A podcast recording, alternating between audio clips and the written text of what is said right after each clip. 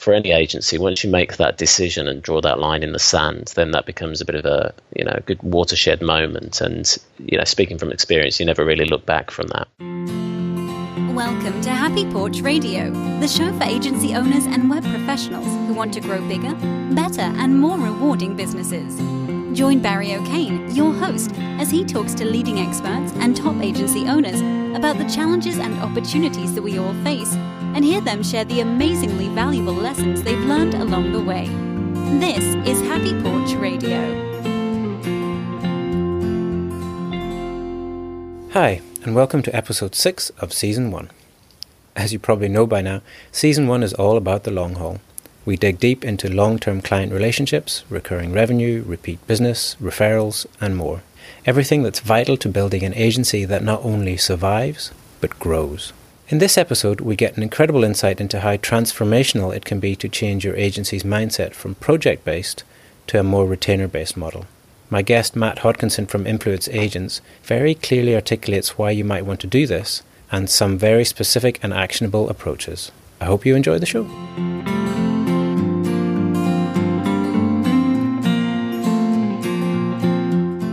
Hello and welcome back to Happy Porch Radio. I'm amazingly excited to have Matt Hodkinson here with me. Hi, Matt. Hey, how's it going? Thank you so much for joining me. Just to start, why don't you introduce yourself and tell us a little bit about yourself and your company? I'm Matt Hodkinson. I'm the CEO at Influence Agents, and we're an inbound content agency based in London. What we do is we basically work alongside B2B technology businesses like IT companies, MSPs, and value added resellers to help improve the amount of traffic and qualified leads and eventually sales that they're getting using inbound marketing, blogging, digital, and all of those good things. We connected through the Agency Collective, which is an excellent organization, and had a really good event. And at that event, we had the start of a conversation about retainers and recurring relationships with clients. And I know that you have a lot of experience and a lot to share about that. So I'd love to dig straight into that. As you know, season one is all about the long term relationship with clients. So, to start, tell me a little bit about the kind of recurring business your company does to rewind a little bit, I think as far as about a year back, we were still doing, as many agencies do, I know, still too much project work. And what that produces, and uh, you know, I'm talking to a lot of other agency owners, they would concur with this.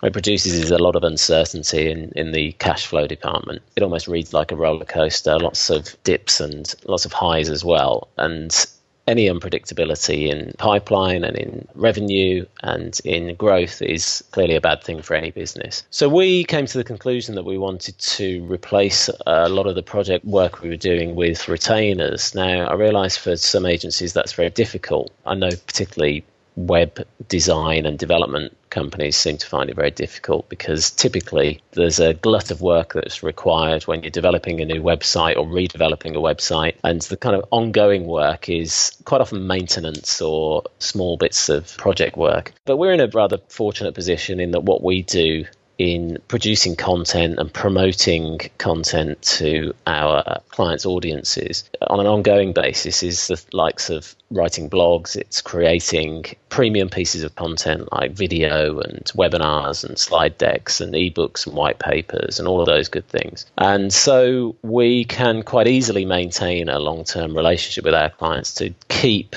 fueling their digital marketing efforts and keep fueling their pipeline in that way. So we transitioned from this old model of just doing bits and bobs and creating the odd bit of content for clients or building a funnel and then kind of stepping away to really focusing on retainers. And I think for any agency, once you make that decision and draw that line in the sand, then that becomes a bit of a you know good watershed moment. And you know, speaking from experience, you never really look back from that. Yeah, that's really interesting that you're saying that you've moved from projects to retainers or recurring relationships rather than trying to juggle them both, or are you in still a position where you're doing some of it both? No, we still have clients inevitably come to us and ask us to do project type work, but we're in the rather fortunate position of not having to take it. So we've got to focus on relationships and long term focus. And there are two reasons for that. I mean, one is that, you know, rather selfishly, it's good for us as an agency for the reasons I've already cited, you know, more predictability in the pipeline, more stability in cash flow, and all of those things.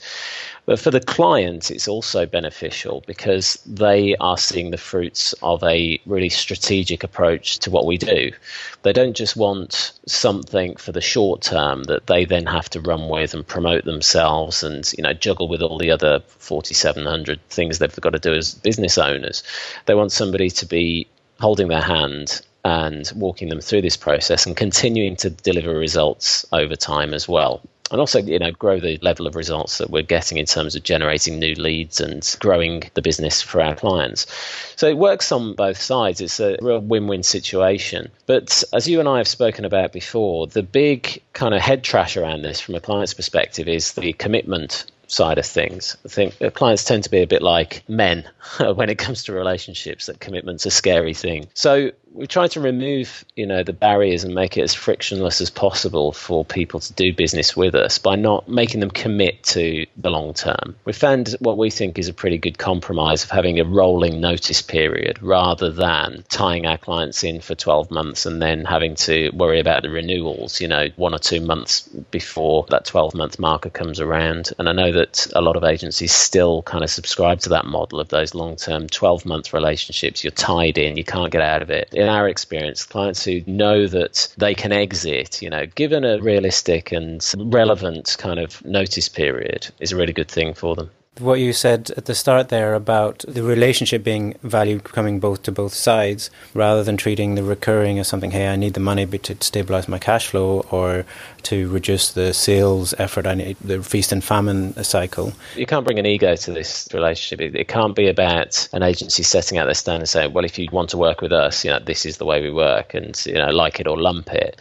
If you want a relationship to work it's got to start off on the best possible footing and it's got to be a win-win situation as any agency knows when selling, you know, the mitigation of risk is a big thing because what we do is such an intangible. Over the years, I know that agencies have tried to productize and package up what they do to make it seem more tangible to clients, but still, there's always this element of, you know, leap of faith that's the phrase that's going around in a lot of prospects' minds is that you know I'm not guaranteed to see the results, and you know you quite often be asked for value-based selling or, or results-based charging and all of those things. That starts the relationship off on a disparity, and that that's not going to work. Whilst we're not tying our clients in, we still hope for the longer-term relationship. We still want them to go full term and realise the benefits of what we're doing, and that only comes when there is parity. Everybody in the relationship is benefiting. And there's almost a little bit of a conflict there between that long term relationship is where the real value is for your client as well as for yourself. But at the same time, particularly for a new client, it's, it is a scary commitment, like you say, long term contracts. And unless there's a very strong belief up front that that value is definitely going to come. So, do you find that, that the rolling notice period that you mentioned, do you have to sort of massage that, or is that a kind of compromise, or is that something that you're able to standardize across everything you do?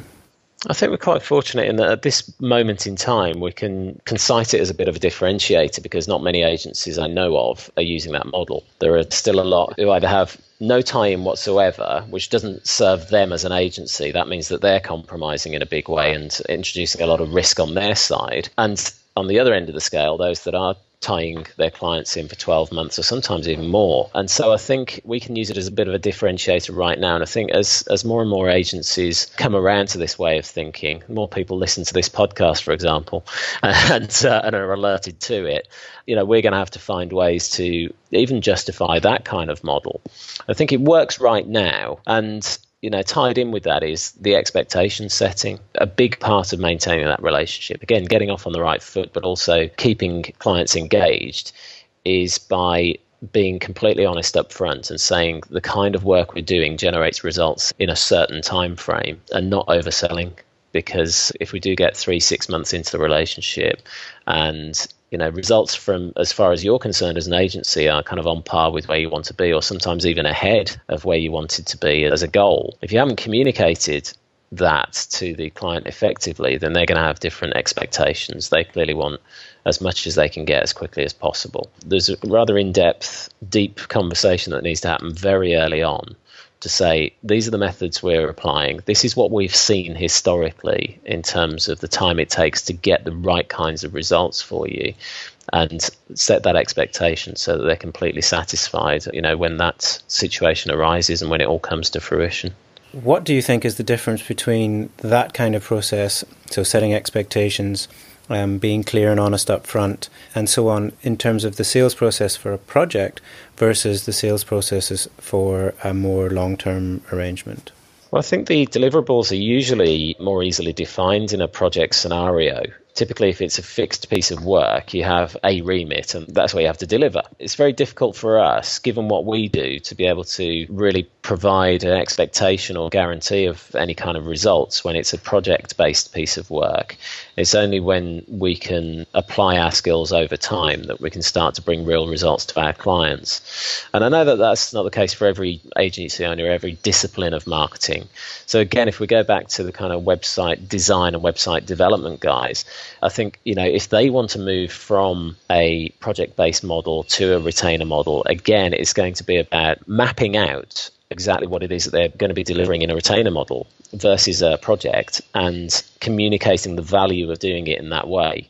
And I know that a growing number of web development and design agencies are doing this, that they're starting to get involved in websites for conversion and you know, taking this persona led approach and you know applying some of the same inbound methodologies that we use in our agency so that they're making website design and development more about real tangible business results about lead generation and about sales rather than about you know user experience and a flashier or more attractive website presence agencies can do better things, can set better expectations, and create longer term relationships when they make it more about results and real tangible business goals.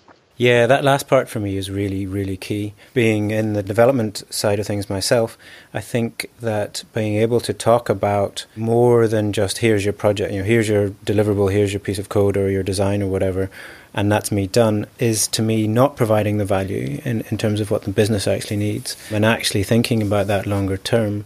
Although, and maybe you can talk a little bit about this, that sort of transition from thinking and selling and having those types of conversations around projects and then having to shift that to talking about, okay, well, actually, this is going to be a longer term in order to provide the value that we can see that we can provide and that you're looking for, that that's a different type of conversation. Like you said, that the services that you provide, the value is maybe clearer on a longer term cycle. Do you feel that that shift from that conversation from projects to that I'm now talking about the value that comes longer term, do you think that's a challenging shift? I don't think so because it really speaks to the desires of the client in prospect they're thinking return on investment. They're thinking, you know, real tangible business. They're thinking about value. And actually, I think historically, a lot of agencies have just been about the features and the deliverables. Whilst a lot of business owners will see the underlying value of doing that or kind of assume the value of it. So if we take, you know, an average website redevelopment, for example, they know that at the end of it, they're going to be presenting their business in a much better way. And theoretically, that that's going to bring them more business.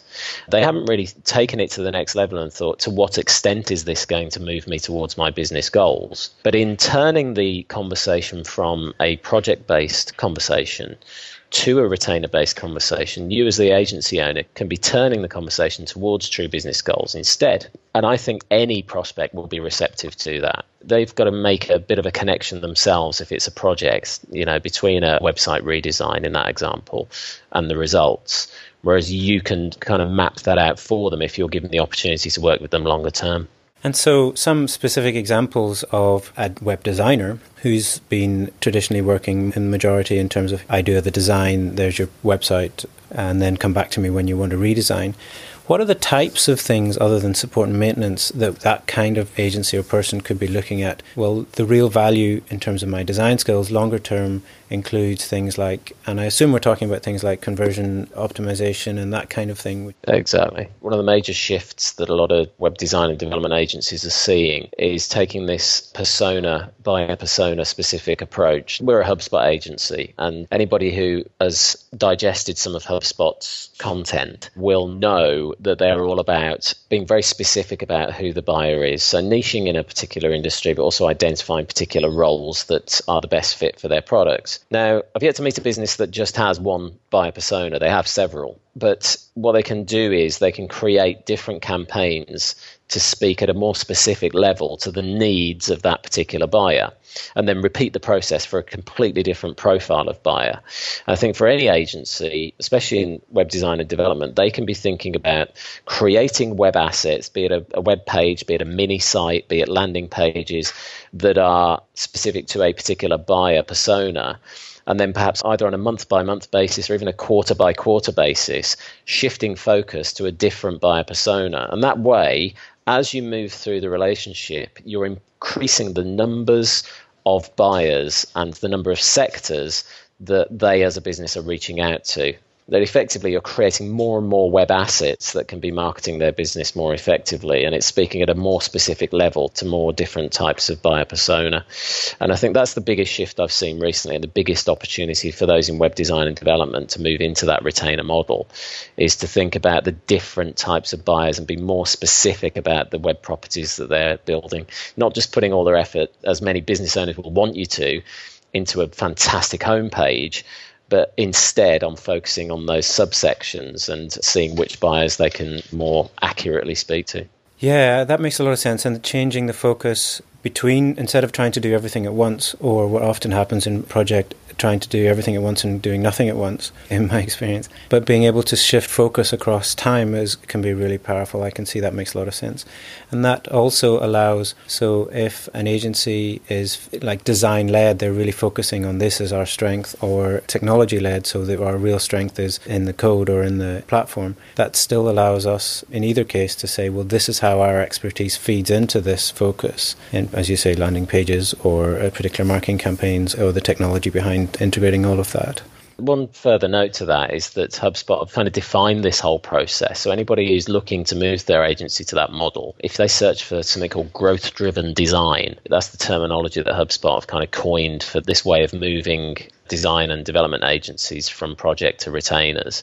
And they've got a whole wealth, as you'd imagine from HubSpot, a whole wealth of content on this videos, training courses, but also even like quoting tools and proposal templates. There's almost like a business in a box over there. So, yeah, search for growth driven design and you'll get some really good guidance on that. So, to shift topic very slightly and to go back to something you said a little while ago about pricing and using results or value based pricing, is that something that you company do yourself or something that you see that you find does that work in the retainer model? What we found works um, works best is because we battered around this idea of results based charging, and we've never been able to really nail it for various different reasons. But most predominantly, for many agencies, they'll maybe sympathise with this, is that you're reliant on the client to be able to convert any of the business you bring them. Their sales process rarely changes as a result of what you do for them, and so you're kind of beholden to things that are outside of your control. So we don't tend to go for that model. Again, the compromise that I think we've found is we've moved to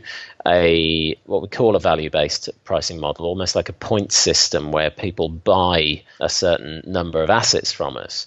And rather than charge them for our time, we charge them for a deliverable. You know, month on month, we're kind of planning the different deliverables we're we're creating for them, and each of those has a value in terms of like a point system. And we found that that works because you know a lot of agencies will recognise that you know mistakes are made sometimes. You know, it takes a while sometimes to be able to match the tone, the brand identity, and also to get up to speed with the facts of a particular industry or particular product that's on offer from a client. You know, whilst you're going through that alignment process and researching topics and really getting up to speed, there's a lot of wastage sometimes, a lot of revisions going back and forwards as well. We don't think that a client should have to pay for that our compromise is that we charge based on deliverables. So the client knows that they're getting something that they have approved that is fully usable and is of great value to their marketing engine if you like. That's where we've gone to. We don't charge by the hour. I mean obviously behind the scenes we're doing all of the calculations to make sure that we're still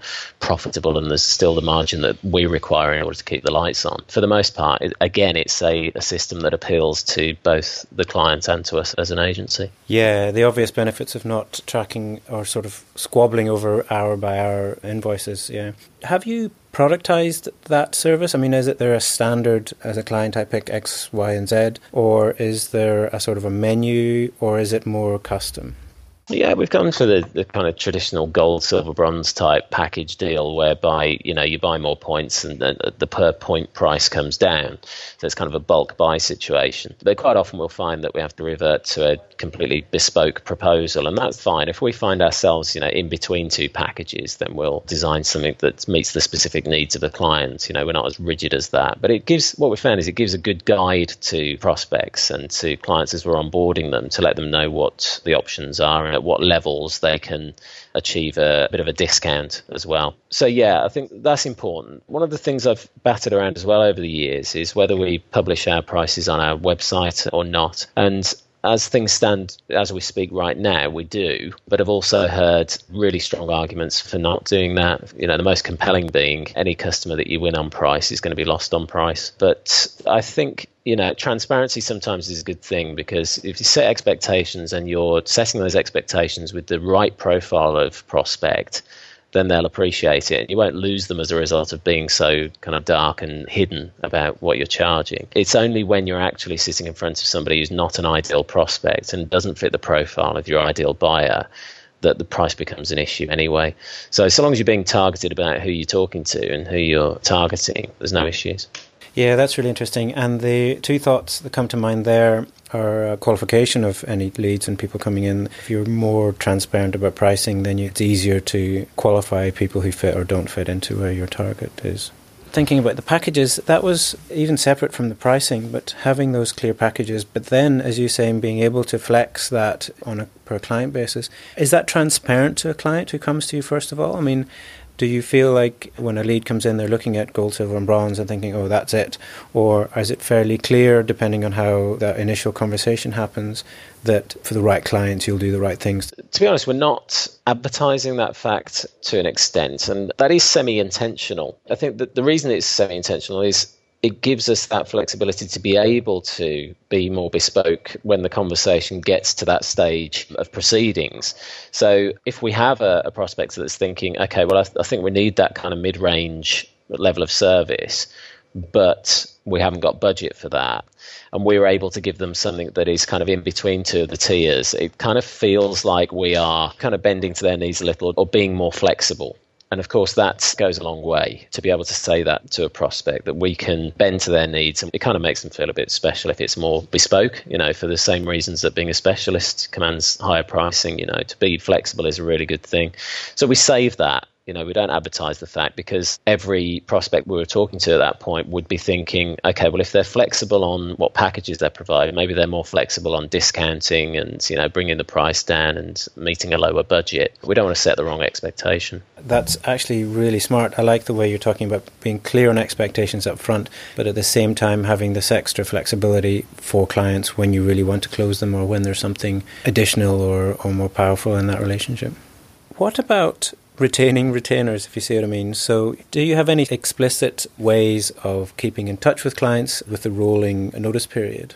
Yeah, one of the things we realised earlier, I mean, I have to be incredibly honest and open here. In the early stages of the business, we probably weren't very good at the communication with clients. Uh, that reflected in the kind of churn rate at the time. We've gotten much, much better at that now. We insist on weekly update calls with all of our clients. We insist on monthly face to face meetings where geographically possible. Even when it's not, then it's a more in depth kind of screen share and video conference situation. And what we found is, and this kind of goes back to the fact that we're on a rolling contract. The reality is there is no concept of renewal, if you like. It's ongoing. Again, that kind of works in the client's favor because you as an agency really have to stay on top of communication. You have to stay on top of the relationship throughout the year and on an ongoing basis. You'll quite often find that agencies will kind of withdraw into themselves, from personal experience anyway, to get the work done. And it's only actually with, you know, two or three months to go at the end of the year that attention is turned to you know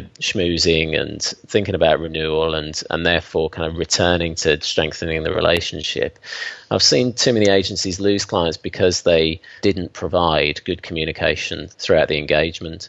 So that was a really big learning for us. I think if you communicate well with the client they'll quite happily forego all of the extras, the schmoozing, the wining and dining, and all of that stuff from the from what I call old marketing. That's really been key for us. The regular communication being an important part of that, like you mentioned, but also several times you said things like good and communication and communicating well.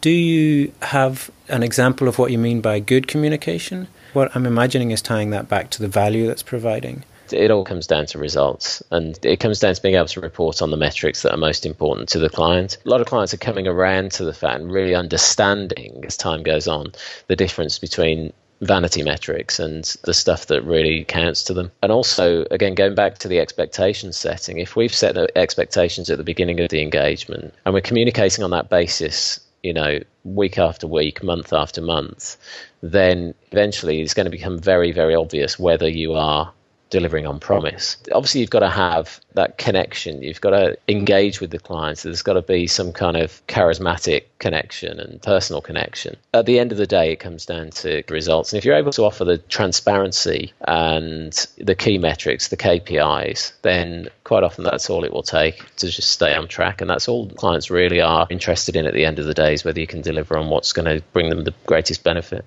And to be good at that, you must have that pretty good operationally in terms of delivering that process.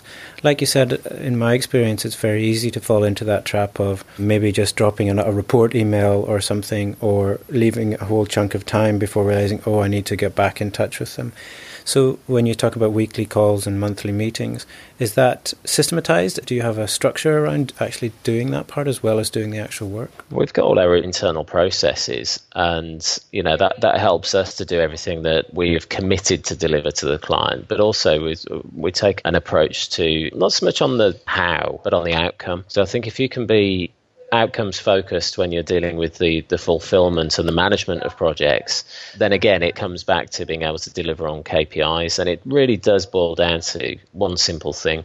If you, as an agency, irrespective of what your discipline is, if you can deliver on your promise, you can't go far wrong. It really is that simple. And that ties all the way back to the start, to the changing of our conversation, to the changing the conversation from projects to retainers and how that's, or long term relationship, however it's structured and how that conversation is about the value provided rather than the how, rather than the, the bits and pieces. Outstanding. Thank you so much for your time today. There's a quite a lot more. I'm sure I could dig into that even more. but just to finish this off, if anybody wants to connect with you or with your agency, where do they find you? They can find our website at influenceagents.com feel free to use good old email to get in touch with me, matt at influenceagents.com. And you search all the good social media, you'll be able to find us there as well, I'm sure. Brilliant. Thanks again, Matt. Thanks, Barry.